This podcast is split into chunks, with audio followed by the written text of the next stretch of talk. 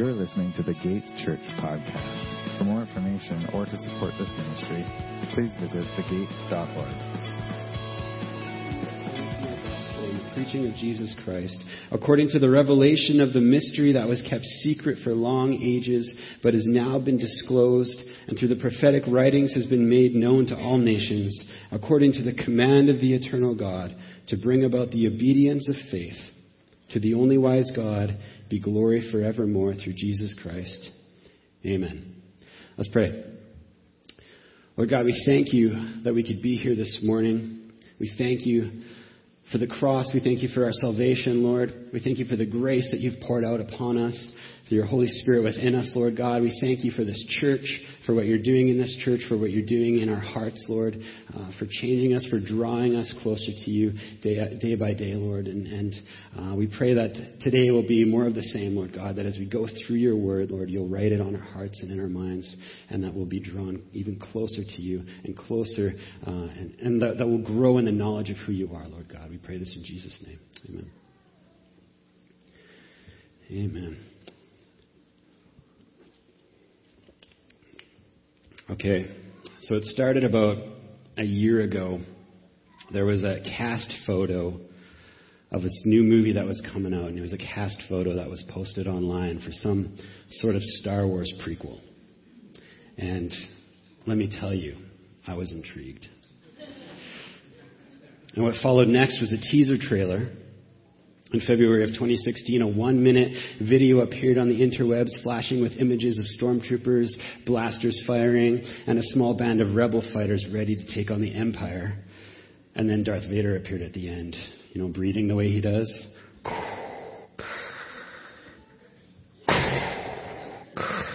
And the nerd inside me leapt within my chest. And then I waited and then it wasn't until April when another teaser trailer was released, and I could feel the anticipation, you know, building inside of me. And then finally, on August 11th, the first full-length trailer for Rogue One, a Star Wars story, was revealed. And let me tell you, I watched it. And since then, there have been a few more trailers and TV spots and posters and ads and international trailers with a little bit more footage than the American trailers, so you gotta watch those ones. And, and all these things are coming out, right? All for the simple purpose of building up the hype of our, and, and our expectations and our excitement as they, as they give short glimpses and tiny samples of what's to come. And in two weeks, after, after a year of anticipation, and a whole childhood of longing to have the story told, the movie we've all been waiting for will finally arrive because I assume everyone is as excited as me. And when it comes out, I will watch it. But I'm probably going to wait a week or two after it comes out because I don't want to stand in line. But still, what I'm getting at here is that hope is a lot like a movie trailer for a movie that you really want to have come out. Hope gives us a glimpse or a possibility of what's to come right? Something to anticipate, something, something to look forward to, something to keep us going and keep us motivated to press on. And what I love about the Old Testament is that, it, that it's full of these moments, these glimpses, these, these trailers, if I may, for, for what's to come for who was to come, even from the beginning of creation to the, to the first sin, to God's first covenant promise, to the revealing of the law, to the, to the reign of, of Israel and Judah's kings, to the many exiles and restorations of God's people, to the words of the prophets, over 360 prophetic words, in fact, about Christmas alone, all pointing to something better all pointing to this coming king that would restore, rule, and rescue God's people once and for all. And then he flipped to the New Testament, and there's John the Baptist who, who leapt in his mother's womb for a, for a better reason than, than the nerd inside of me leapt inside of me, because he was in the presence of a pregnant Mary who was carrying this promised king. And later in John the Baptist's life, we know that he was the forerunner, the, the last prophet before Jesus would come. And he came announcing to the world that, if I can continue my cheesy movie analogy, he was not only revealing the final trailer for what was to come, but he was announcing to the world that, that, the, that the tickets were finally available for pre-sale, right? As he prepared the people's hearts in repentance for what was coming. The king was bringing his kingdom, and he's saying he's, he's coming with a message to get in line, to repent and believe, for the kingdom is at hand. And Christmas Day, well, we know Christmas Day was the release date that every event in the history of man up to that point was pointing to and leading us up to. I told Blair that my sermon is going to be cheesy, and I was right. Christmas, every event in the history of man to that point, and, and every, every event was leading up to this moment, the incarnation the boy child, Jesus, Emmanuel, God with us. He came into the world to dwell with us, to be with us, to teach us about his kingdom, but most of all, to be our king and to be our savior. And of course, the cross is the climax to this story. When Jesus, humble Lamb of God, he took our sin and shame to the point of death so that through grace we could have the free gift of forgiveness of sins, so that we could be covered in His righteousness, we could be adopted into the kingdom of God as heirs to His throne, sons of daughters of, the, of God the Father. And to be honest, I think we often think that the story stops there.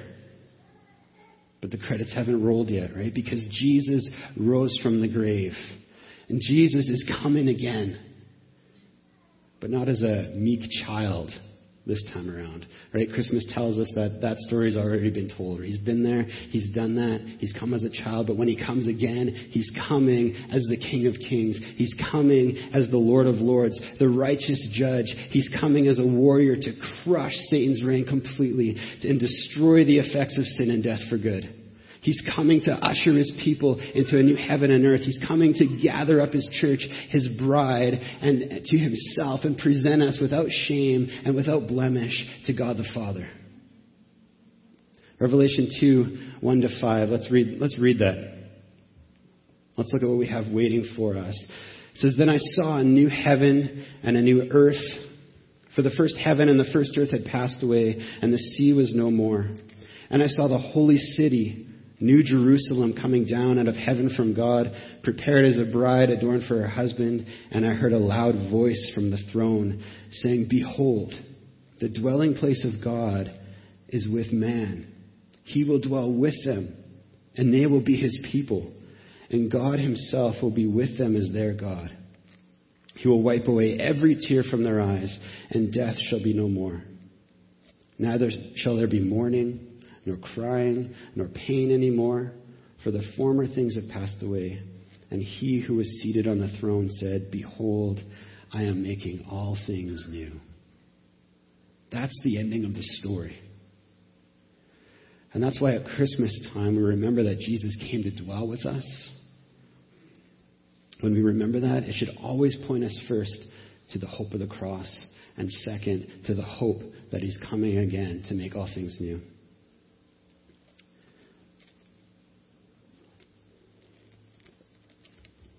When there'll be no more tears, no more death, no more sorrow, no more pain, but new resurrection life in the presence of our God. That's what I'm talking about. That's what I'm putting my faith in. And we can place our faith in this kind of hope because it will not fail. It will not fail. In the book of Hebrews, it tells us that faith is the assurance of things hoped for. Right? Faith is the assurance of hope. So let me ask how can we have faith if we don't have certain hope?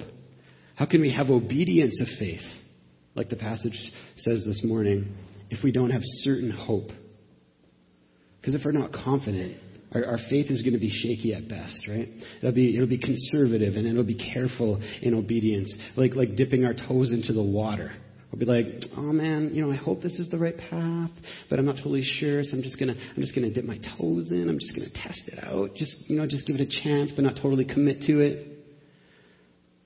But if we have certain hope, if we have a full assurance of hope, then we can dive right in or cannonball in, whatever you want to do. Because of Christmas, because Jesus came, because His Spirit dwells with us even now, we have assurance. And we can be sure that He's coming again. We have that assurance of hope. Romans 5 5 says, And this hope will not lead to disappointment.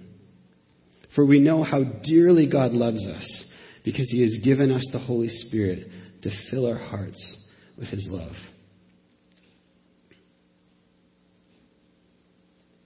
The same Spirit that Jesus was conceived by in the womb of Mary, that the same Spirit that was poured out in Jesus at the beginning of his ministry on earth, the same Spirit of God that lifted him out of the grave, the same Spirit dwells within each one of us who believe in Jesus Christ as our Lord and Savior.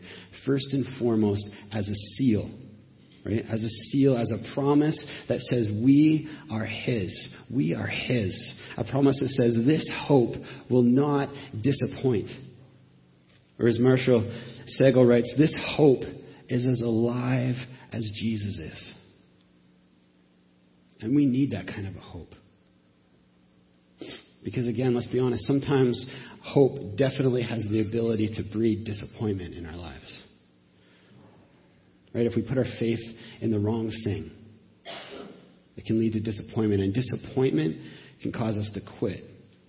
Disappointment can cause us to doubt. Disappointment can cause us to become depressed or frustrated, frustrated or, or angry. Again, I'm currently hoping that Rogue One will be an excellent movie, but will I be disappointed? We'll see. Or like back in 2011 when I put my faith in the roster of the Vancouver Canucks in the hopes that they would beat the Boston Bruins in the Stanley Cup final and win their first Stanley Cup ever. And I was disappointed. My hope was crushed.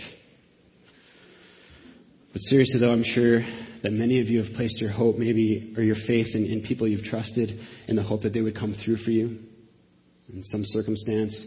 And sometimes they didn't. Maybe sometimes they may have even betrayed you and betrayed your trust. There's, there's been many times where I've tried to place my faith in myself, many times, and it, and it didn't work out or end very well. Uh, whether it was as a, as a father, as a pastor, or a husband, or, or a musician, or even a soccer player. In all of these cases, I've repeatedly let myself down. So even having faith in ourselves can sometimes lead to disappointment. And since Christmas is coming, I'm sure some of you are probably hoping to get a pretty cool gift for Christmas, right? Maybe you've placed your faith in a friend or family member or parent to come through for you to get you that like one thing that you really want. Maybe something like an official Red Ryder Carbine Action 200 shot range model air rifle. Only to have that hope crushed by your mom or grade school teacher telling you that you just shoot your eye out.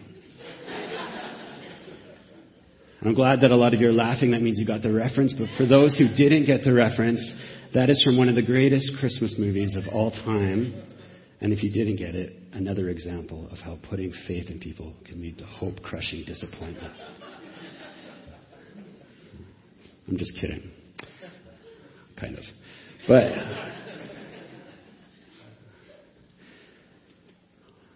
What I'm getting at is that if we place our faith in the wrong things or place too much expectation on certain people or certain things, we're bound to find frustration and regret waiting for us at the other end. Even in situations where there's, there's great and, and amazing and awesome intentions. Because unless we put our faith in something perfect, in something sure, our hope can never be certain. Otherwise, it's just actually wishful thinking. Right? Oh, I hope this works out. I, I hope I do good on this test. I hope this car starts this winter. You know, that kind of hope may or may not come true. That's wishful thinking. And don't get me wrong, there's going to be many times where the faith and hope that we put in someone or something does pay off. Hopefully we can trust each other, right? But the point is, is that if our foundation of hope isn't on God, who's perfect and wise and faithful in all his ways, then it's not a hope that won't eventually disappoint at some time. And Jesus, He gives us access to that hope which will not disappoint. Throughout the Old Testament, we can, we can learn from them. Throughout the Old Testament, the Israelites, they placed their faith and hope in many things besides God, and it never worked out for them completely. One time in particular, they asked God for a king. And God told them, well, you don't need a king because I'm the king of the ages. And they're like, no, we want to be like every other nation. And so God's like, fine, I'll give you a king. And guess what?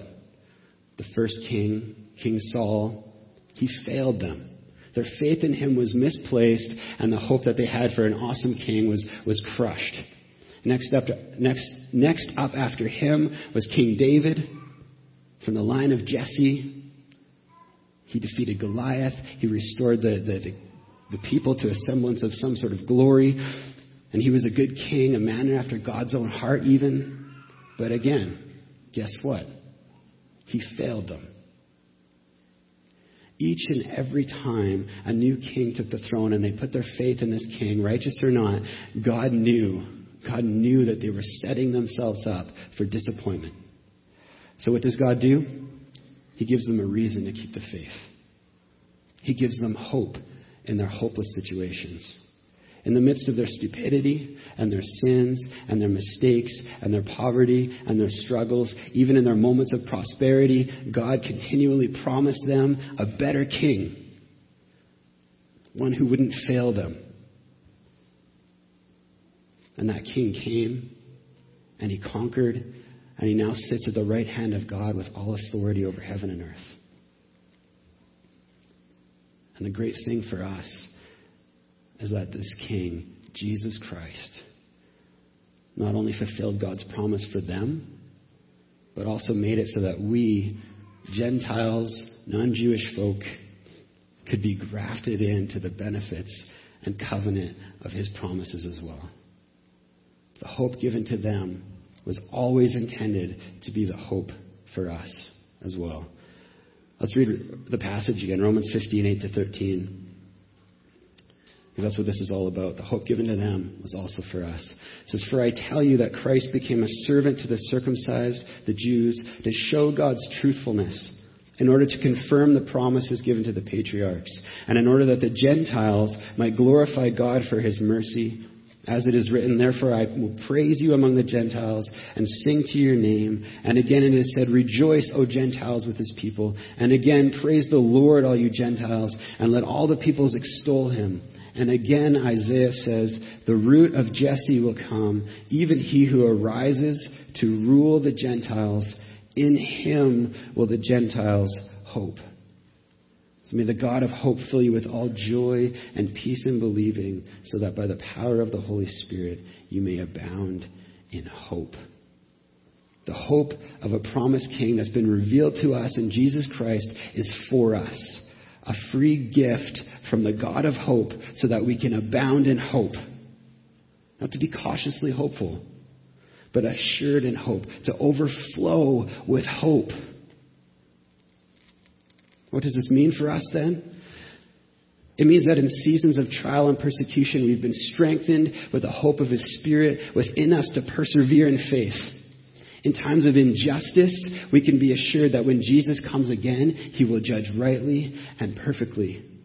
In times of sickness or struggles with mental health or injury, we can rest in the hope of healing, either now or in eternity. Right? When our flesh is failing, we have the hope that our spirit is being made strong. In times of sadness, we're strengthened with the, with, with the hope of, that Christ will come again when he'll wipe away all our tears. In times of prosperity and joy, we can be strengthened and encouraged with the truth that when Jesus comes, it'll be even better. And in times of helplessness and loneliness, we have the hope of a God who comforts us and restores us. And in times of mourning and in times of death, we have full assurance in resurrection life. And in times of sinful guilt and weakness and despair, we can have full assurance of hope in the grace and strength of Christ to lift us up into uprightness and good works for His glory. So, to sum it all up, basically, then, in our everyday lives, we can have faith to live for Christ with all we are, no matter what the circumstance, because we have a certain hope that this world isn't our kingdom.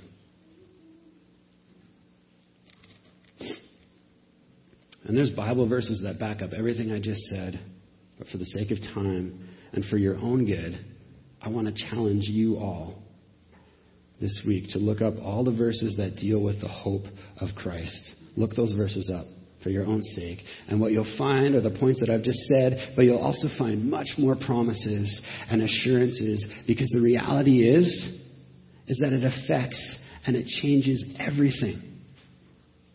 The hope of Christ changes our outlook, changes our attitude, our worldview, our behavior, what we invest in, how we react to different circumstances, everything. It changes who we are. That's why Peter writes, 1 Peter, in 1 Peter 1 verse 3, says, Blessed be the God and Father of our Lord Jesus Christ.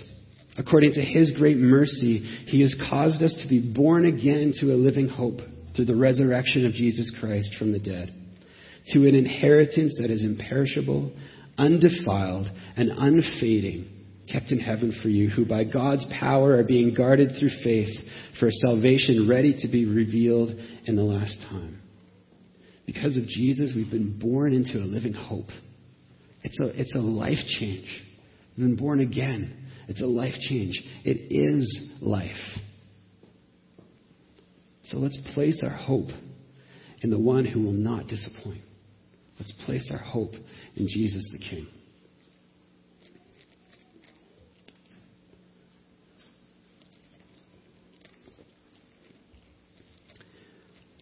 Enough about us, though. What about the world? What I mean is, is this hope just for us? Are the benefits just for us? Is it supposed to be hidden away in our hearts like some hipster album that will lose its coolness if someone finds out about it? Is it supposed to be wrapped up neatly under the tree for no one to see?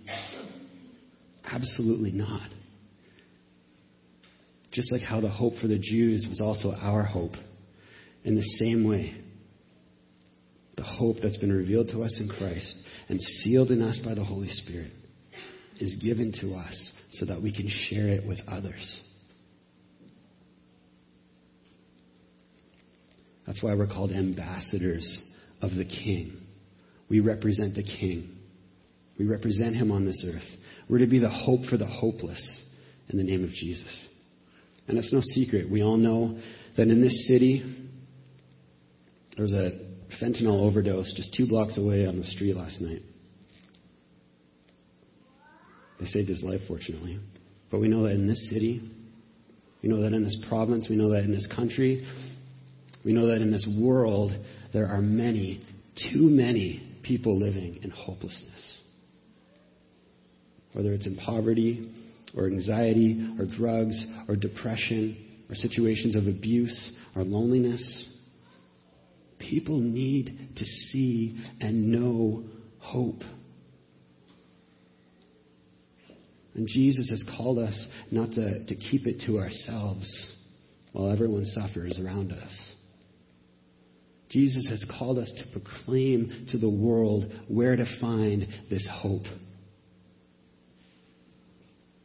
And we can start by showing them what hope looks like.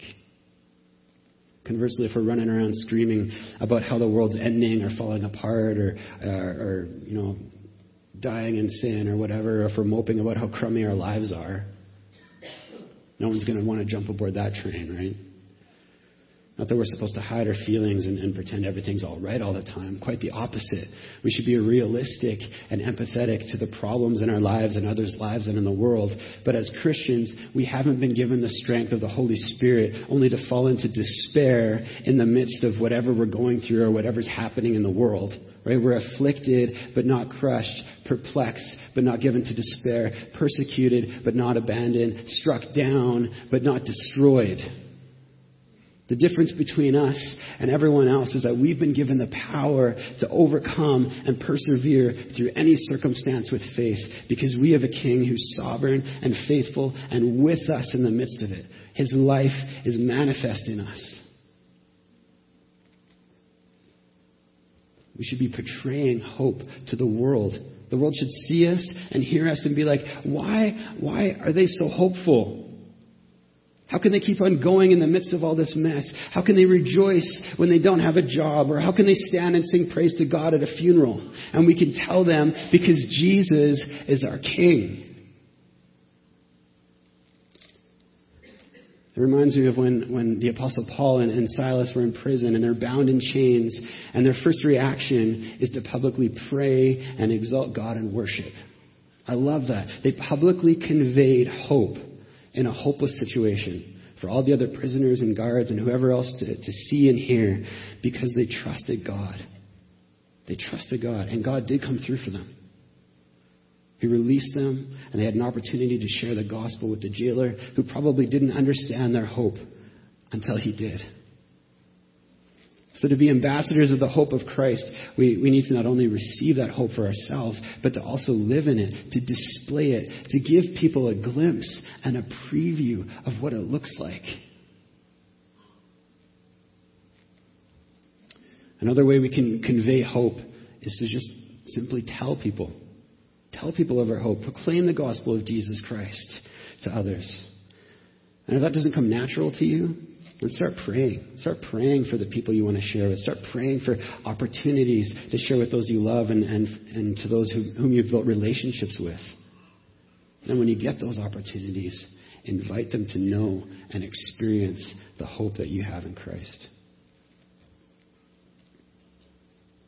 So display the hope of Christ. Share the hope of Christ. And another way to share this hope is to actually be the hope of Christ in people's lives. And this is a big one.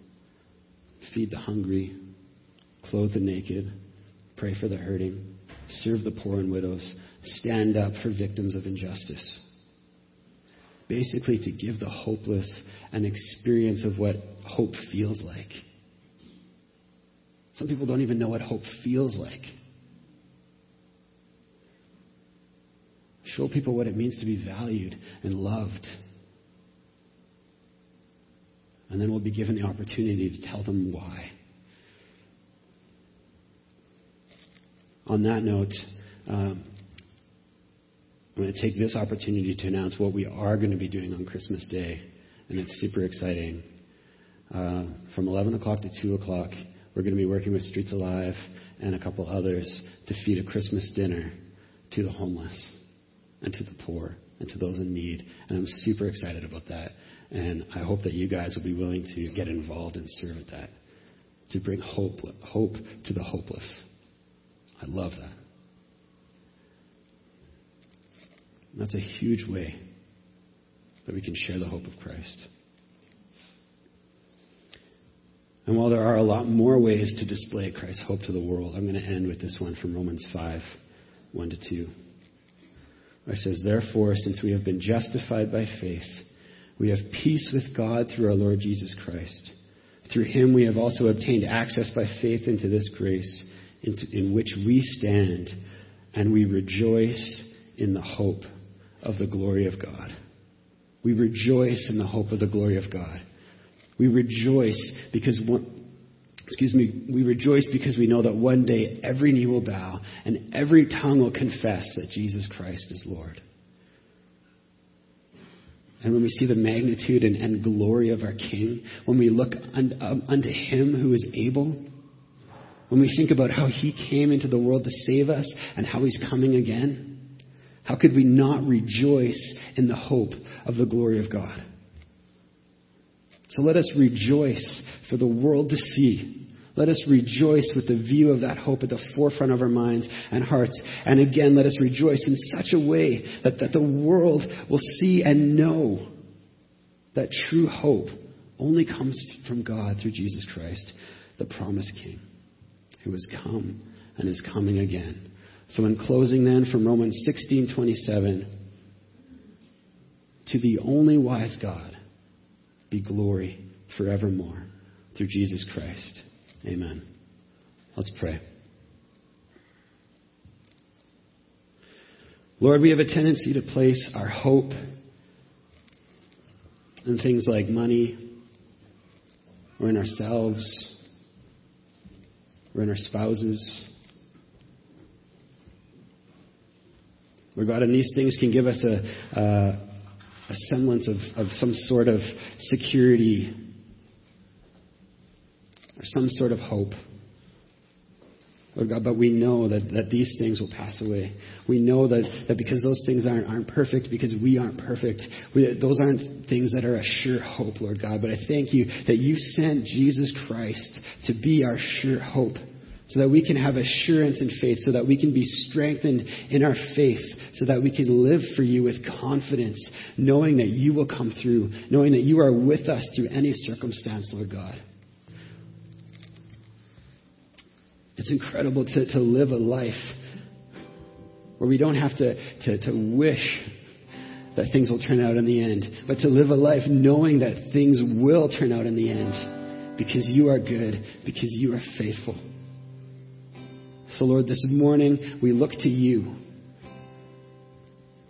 the only wise, eternal King. We look to you, Lord, for our hope. And Lord God, I pray this morning for those who, who've never experienced hope, who don't know what hope feels like, or for those this morning that are kind of on the fence of whether to, to, to dive in and trust you in faith, or, or they're not sure. Lord God, I pray this morning that you would draw them to you. Through the blood of Jesus Christ poured out on the cross, Lord God, that they would be able to enter your presence with confidence, with boldness, and surrender to you this morning. That they would know your hope. That they would experience the hope that, that we've experienced, that you've given us, Lord God.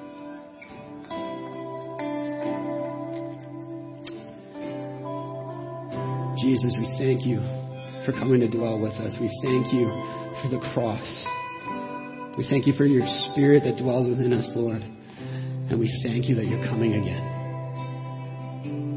We glorify your name.